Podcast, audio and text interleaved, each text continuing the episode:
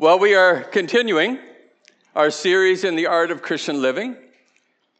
And the sermons have been so helpful, speaking to each one of us differently, coming through the summer, talking about repentance, submission, and, and work. And today we're talking about aging. And we're going to hear from a man who finds his place in Scripture in Exodus. It's Moses. And in Exodus, we find in Exodus 15 a song written by Moses after Pharaoh's army was defeated. And, and they sang that song in Exodus. And then at the other end of Scripture, like as, as a bookend, we find the song of Moses again in Revelations 15, sung by those who overcome, overcame the beast. But our text today, actually, Moses also wrote a psalm, and we find it in the middle of Scripture. Exodus Uh, Revelation, and now we're going to go to the Psalms, into the center of God's Word. And since Moses lived around 1400 BC, this psalm is the oldest of the Psalms. And Moses seems to be and is the first composer of sacred hymnody. He knew the holiness of God. Moses, take your shoes off, this is holy ground. He knew the forbearance and the faithfulness of God towards Israel. And thus he developed a meekness. He said it was the meekest heart in all the earth. And the Lord spoke to Moses at the entrance of the tent of meeting, face to face, as a man speaks with his friend. Some think this psalm is inspired by the events of Numbers chapter 20 when Miriam died. Then Moses failed to obey God in the way he struck the rock. And then Aaron passed away. Miriam in the wilderness of Zin, and Aaron died on Mount Hor. So now we're coming to this psalm this morning, Psalm 90, if you turn there with me. Page 496 in the Pew Bibles, or just crack that Bible open right in the middle, close to it. And we'll come to Psalm 90.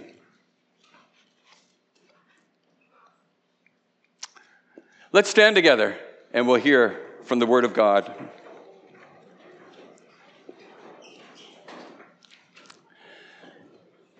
Psalm 90, a prayer of Moses, the man of God.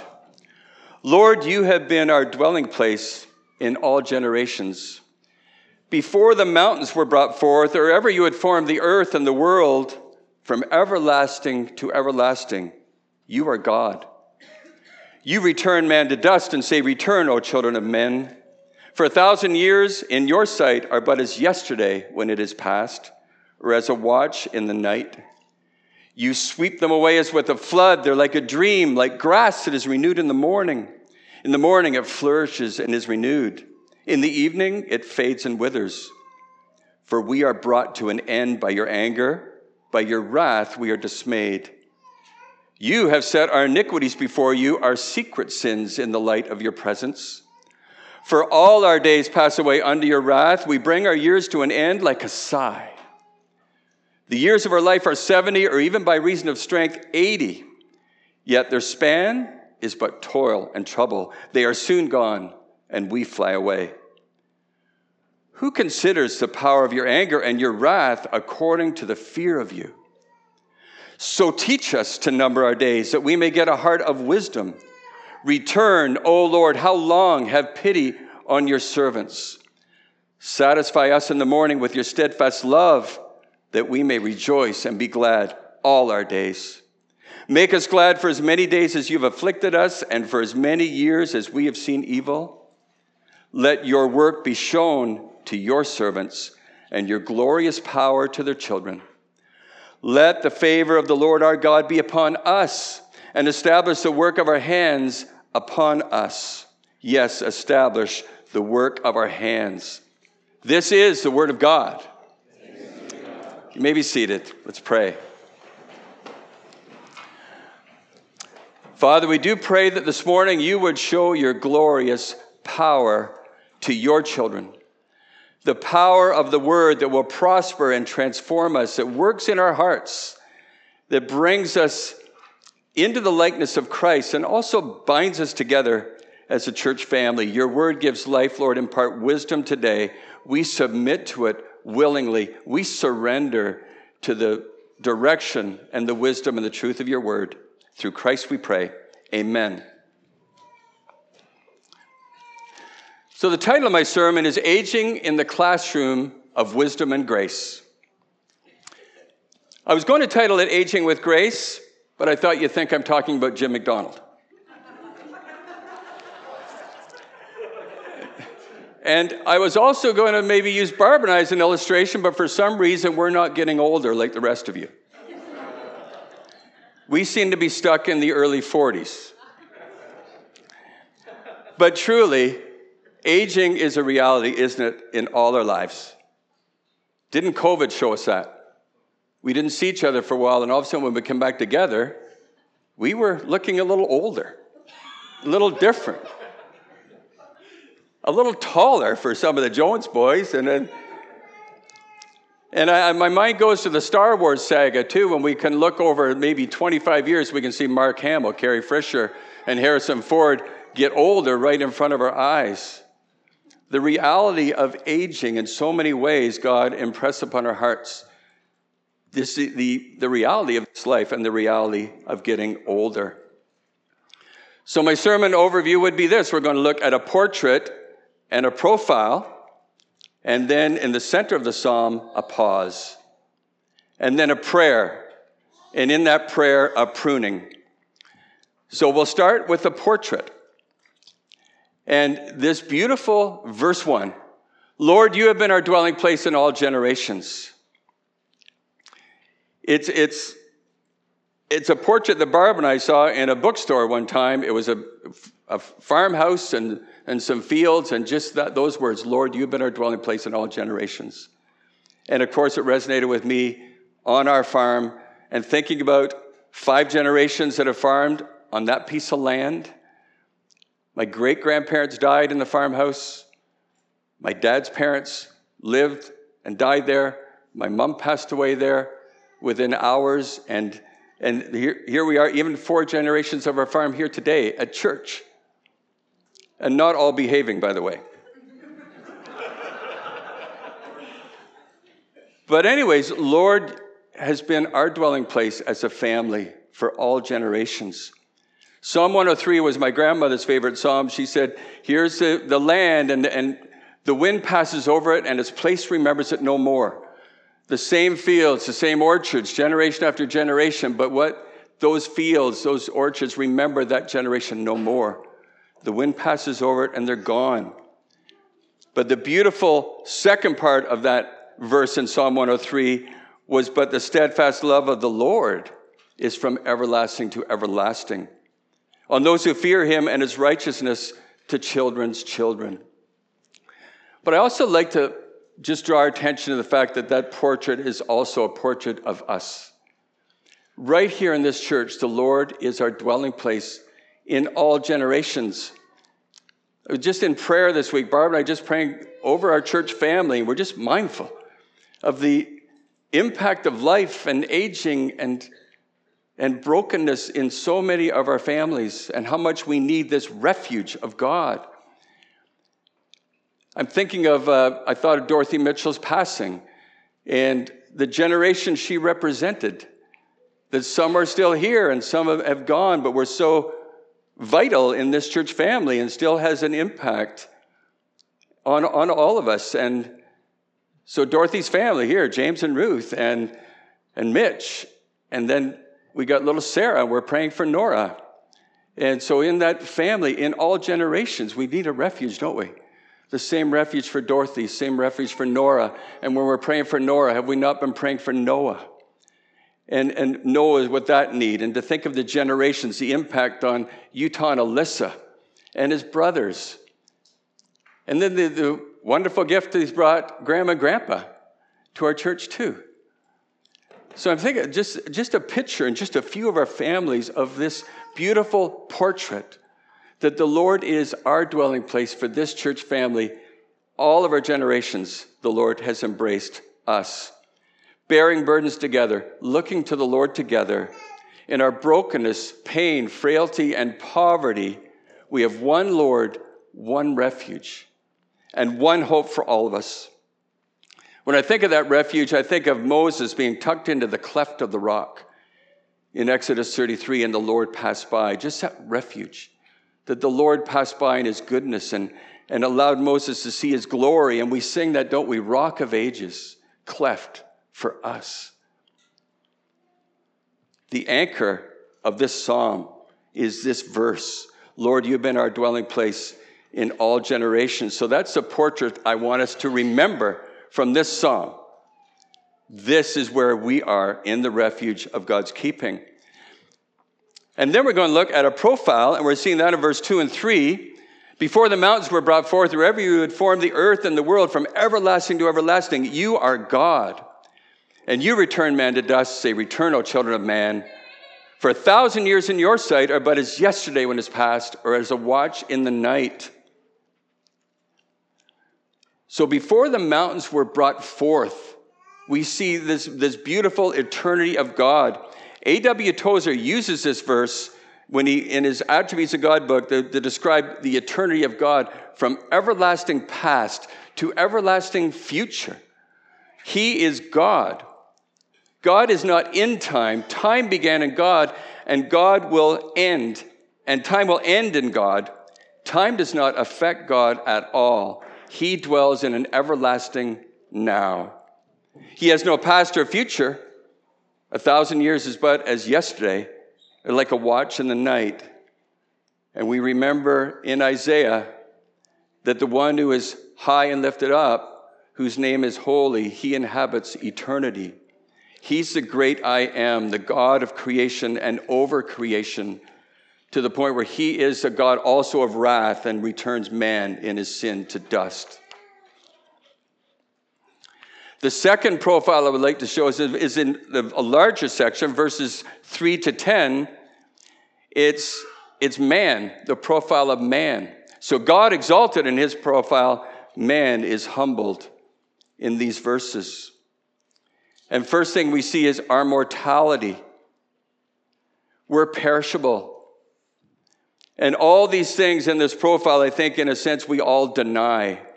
We are in denial, aren't we? That we are actually mortal. We're not immortal, invisible, God only wise. We're not God, are we? But Adam and Eve sought that equality. So we deny that, and that was a result of the curse, wasn't it? You're from, you're from the dust and you're going to end up returning to dust. The wisest, strongest, bravest return to dust. The evidence is all around us the mortality of man. And that is something, I don't know when you came to terms with that, because I think we all do at some point. But for me, it was like in the early 20s. It was just physical symptoms that were coming upon me from anxiety that were really, really worrisome and serious.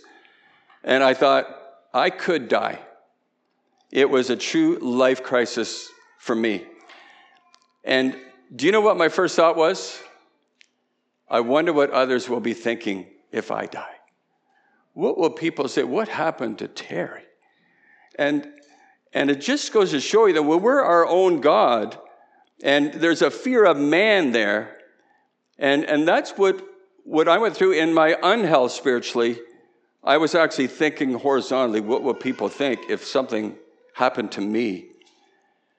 And I turned to different things like relaxation techniques. Wayne's girlfriend at the time did biofeedback, so I tried something like that. Or a long hot bath. You know, how to deal with anxiety, but I was in a prison and there was no way out. I had no answers, and it was so humbling for me. So, our mortality and imminent death is something we come to terms with. Man is mortal. You return man to dust. We are not God, we're a creature created by God and under God's rule. And also in this, this profile of man, we see that life is short.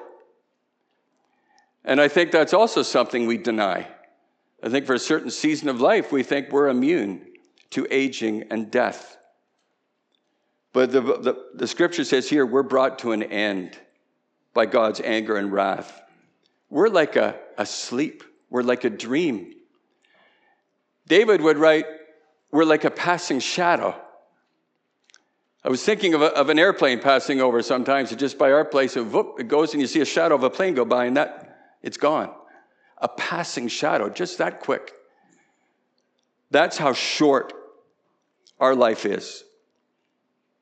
David also says it's a few handbreadths, like just a short little length.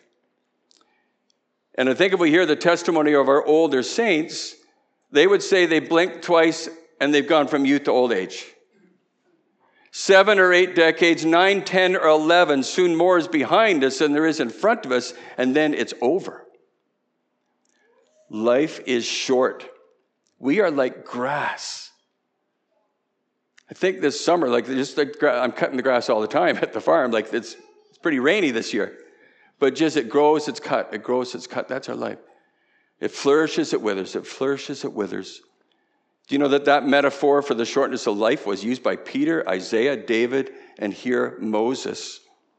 And always in contrast to this profile of the everlasting God, the living and abiding word which lives forever. We're mortal, our life is short. And then in the profile of, of man, we're also sinners. And we're in denial of that too, I believe. Steeped in self righteousness, we can be very much oblivious to our sin. And in a sense, in our unbelief, we disdain the God of the Bible and the truth of His Word because it kind of ruins our party. Is, isn't that our culture today, isn't it? That in our own self righteousness and exaltation, we actually have no place for God. In His wrath, though, He expelled us from the garden so that we might not eat of the tree of life. We are sinners, brought to an end by his anger. Our iniquities and secret sins are not hidden from God. And what's our boast, regardless of how long we live? We might say, hey, this is look what I've accomplished. I got some, some age, and, and this is such a blessing, but the boast is what? Toil and trouble. No matter the number of years, we're soon gone, gone, and we fly away. So Moses' words are meant to awaken us. Death awaits, life is short, sin has dominion.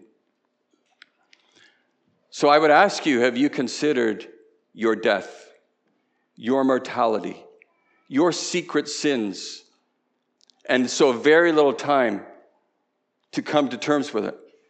What if you died today? There's good news that the Bible brings us. That God so loved the world that he sent his one and only Son, that whoever believes in him, what? Should not perish, but have everlasting life. So it's Jesus that brings the, the pressing questions and answers to those questions in our heart. And what did he accomplish? He defeated the one who keeps us in bondage of that fear of death. We've been held in bondage through sin in fear of death by the evil one, but Christ came to set us free. So when you call on him, call on the Lord who came in love for you. And then we come to the center of the song, of the psalm, which I say is a pause. It says, as we call on him, I think Moses is saying the same thing here. Would you consider him? Consider Christ. Who considers the power of your anger and your wrath according to the fear of God? So instead of denying God's glory and exalting ourselves, we're here now to declare God's glory and his holiness.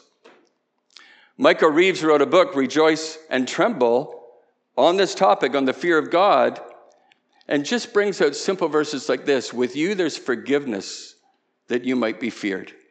Psalm 130. And when they were looking Israel to, to coming back from the exile, Jeremiah writes this, or God says through Jeremiah, they shall fear and tremble because of all the good and all the prosperity that I will provide for Judah. Hosea writes as well, they shall come in the fear of the Lord and to his goodness in the latter days. So the fact that we can fear God and see God for who he is, I believe that's the beginning of faith. It's the beginning of wisdom, the fear of the Lord, this regeneration, God coming upon our dark, sinful, mortal, short lives and revealing his goodness to us. We fear God. The true fear of the Lord is on account of his goodness, on account of his forgiveness. It's the beginning of true life. That we might pause and consider God and the fear of the Lord. And then we come to the prayer of the psalm, verses 12 to 17, this closing prayer. So teach us, Moses says. So now we're coming into a place where these petitions of the prayer, which addresses aging and the reality of our brokenness, and, and the, just a cry that we might say to God, Oh Lord, come and teach us. Psalm 25 says this Good and upright is the Lord, therefore he instructs sinners. He leads the humble in what is right and teaches the humble his way. It was hard to read those early verses in Psalm 90 without being humbled. And in humility, we look to God with a healthy fear of the Lord, and God teaches the humble. We sing that, don't we? Teach us, Lord, full obedience, holy reverence, true humility. Test our thoughts and our attitudes in the radiance of your glory. So we're coming into the Lord's presence in humble teachableness that we can pray to Him, teach us because we're coming as learners. We're wanting to hear from God. And, and that's also Mo- Moses' legacy in meekness, receiving the commandments of God and so sensitive to what those commandments meant to Israel. So, the first thing we would say, Lord, teach us to do what? To number our days. True life is not numbers of days, but numbers of numbered days. I believe this is nearly the biblical definition of age. From that regeneration onward, it's these numbered days that, that are age in light of a relationship with God. So, aging itself now has become a classroom. So we should also number our days because God has numbered them. Psalm 139 said in your book, they're all, they all were written, the days fashioned for me, when as yet there were none of them. The sovereignty of God, and in his sovereignty, he has numbered our days. Specific days, days given to us by his grace to learn. So in, in the in the pattern of God Himself numbering our days, we are called here and inspired to number those days. James would say we shouldn't be looking to the future. That's arrogant boasting, but instead, instead we should say, if the Lord wills, we shall live. Again, it's similar to that numbered days. So, young people, the time is now to come to the Lord in fear of Him in light of his goodness and start to number your days. Precious days, not that many, just this passing shadow, a few amount of days that God's given us. That we might do what? In these short number of days, gain a heart of wisdom.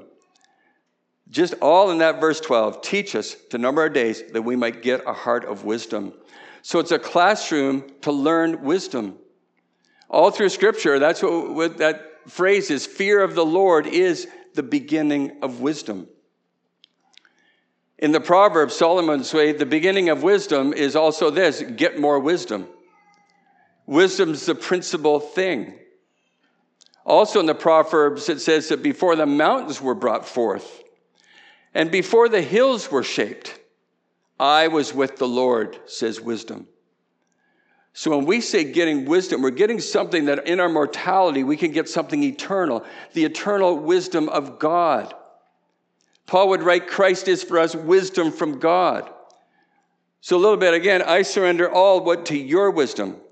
So in these short numbered days, in this classroom of our aging, we are compelled to seek and ask God for wisdom. And that we might gain it, we might get that heart growing up into Christ. And like David was a man after God's own heart. And, and, and now we have this heart from God, which is compelled to seek Him. So let's cry out for it. Seek it. We're not in an idle classroom waiting for recess. This is a classroom of numbered day, numbered days, and each day is, is pl- applying wisdom to us. There's nothing dull in this classroom, is it? Is there? The classroom of life, the classroom of our aging. Nobody's going to fall asleep in this class. And, and in a beautiful way, in light of that, verse 1, it's a one room schoolhouse. The classroom of aging is like the old one room schoolhouse. My dad's picture is still down in Hutteville. All the age groups there in, in one room. And, and I think dad was front and center, if I remember. But that one room schoolhouse is for all generations. And, and what a thought, isn't it? We're learning together. So, this portrait right here of all generations together, we're in a schoolhouse. It's a school of wisdom, and aging is part of what God uses to teach us.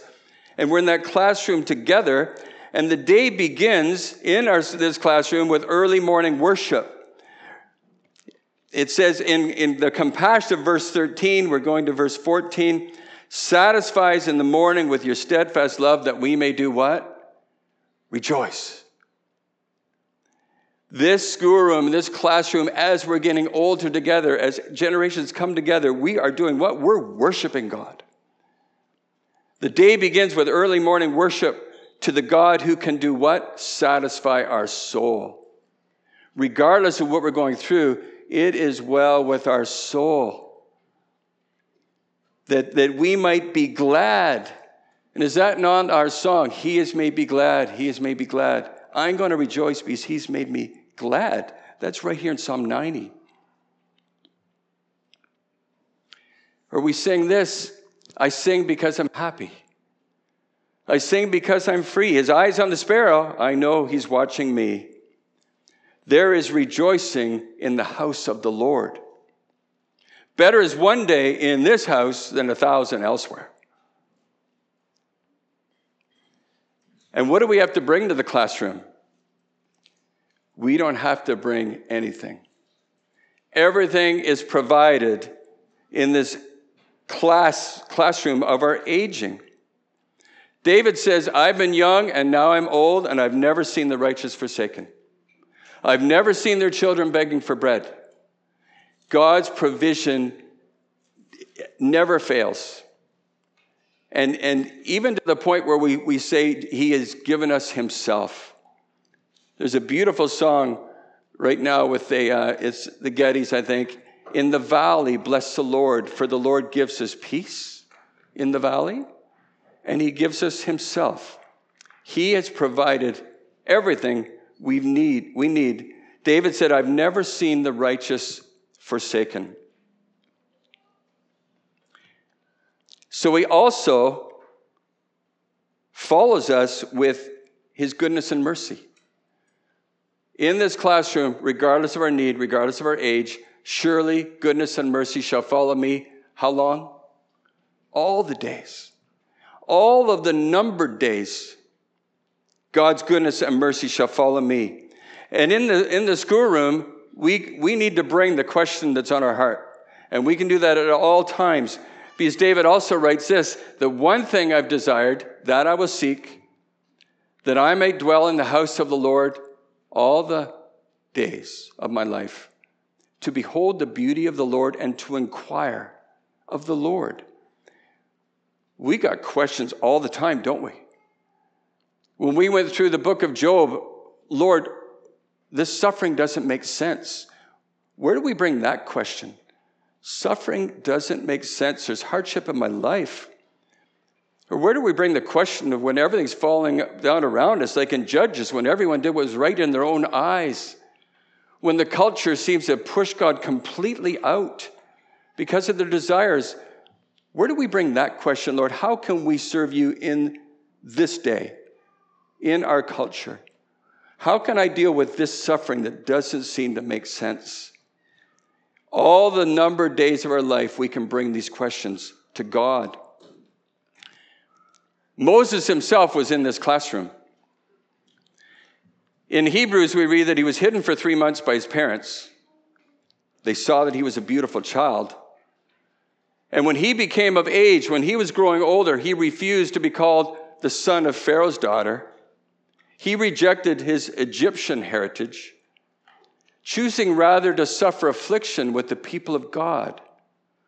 And that's a little bit what we see there. Make us glad for as many days as you've afflicted us. So Moses himself chose to identify with the people of God and suffer affliction with, with, with those people rather than to enjoy the passing pleasures of sin. So that what's fleeting and and the sinfulness and that, that Moses knew like that's a passing pleasure, that's something to reject, but he's going to lay hold of God. It says he esteemed the reproaches of Christ greater riches than those of Egypt, for he looked to the reward. In this classroom, there's an end coming.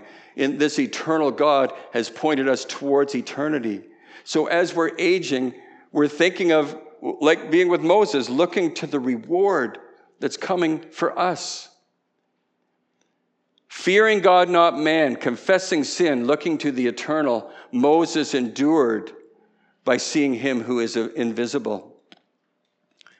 Even Jesus grew in wisdom. He was in a classroom. Why were you looking for me? Did you not know that I must be in my father's house? And he was just a young man then. And Jesus increased in wisdom and in stature and in favor with God and man.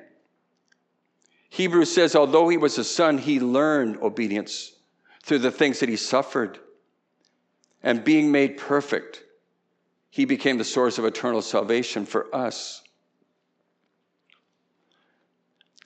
So, also in this prayer, we're moving down, let your work be shown to your servants. So it's hands on learning in this class, and it's God's hands on us. And it's, I go to John 15, where Jesus said, I'm the true vine, my father's a vine dresser. Every branch in me that doesn't bear fruit, he takes away, but every branch that bears fruit, he prunes, that it may bear more fruit. Bringing the knife to the branches of the trees. Spurgeon would say, when he was looking at them pruning a vineyard, he said, I wondered what would be left when they were finished. He said there was nothing left but a few dry stems and knuckles. But the best vines, they told Pastor Spurgeon, are cut back the most because they, they yield the sweetest grapes. And is not the effect of aging. We say in this classroom, God's pruning, shaping us through trials, through aging, diminishing eyesight, diminishing hearing, diminished mobility, diminished memory. Yet in that John 15, what does Jesus say during this pruning? Just keep abiding in me. Stay in that refuge that I'm providing for you. Abide in my love and let my words abide in you. It's the word, isn't it, that you're clean because of the word. The true purging is by the word of God. And Jesus said, even in that difficult place of aging, my joy will be with you. So God, he gives us a song. And one of the blessings of that chapter as well is that our fruit will remain. Can, it's something to get our head around in this brief life. There actually can be something that will remain, will be eternally significant. The psalm says, Man in his pomp will not remain, but what we've done for Christ, our labors in the Lord are not in vain. So, to, so we might give ourselves to eternal fruit and have the joy of seeing that take place in our church, in our families. Moses says, Show your glorious power to the children the exceeding greatness of his power toward us who believe. The psalmist says, From my youth you've taught me, and I'm going to proclaim your wondrous deeds even to old age and gray hairs. God, don't forsake me until I proclaim your might to another generation. So, Lord, through us, through the testimony, show your glorious power to the next generation. Psalm 92, we're still bearing fruit in old age ever full of sap, ever green. There's treasure in jars of clay, revealing God's radiant glory and faithfulness So I would like to encourage all of us, especially the younger generations, to, to realize the testimonies of our senior saints are such a gift from God. God is imparting us the gift of their wisdom. Those who have gone through trials, those whose faith has been tested. In this intergenerational classroom, let's lay hold of the wisdom of the senior saints. Let, have your own God at work moment with a senior. Don't wait for the video. Get along one, aside one of our seniors and inquire. Inquire in that refuge, learning from one another. Ask for wisdom, ask for prayer, speak as friend to friend, as Moses spoke with God.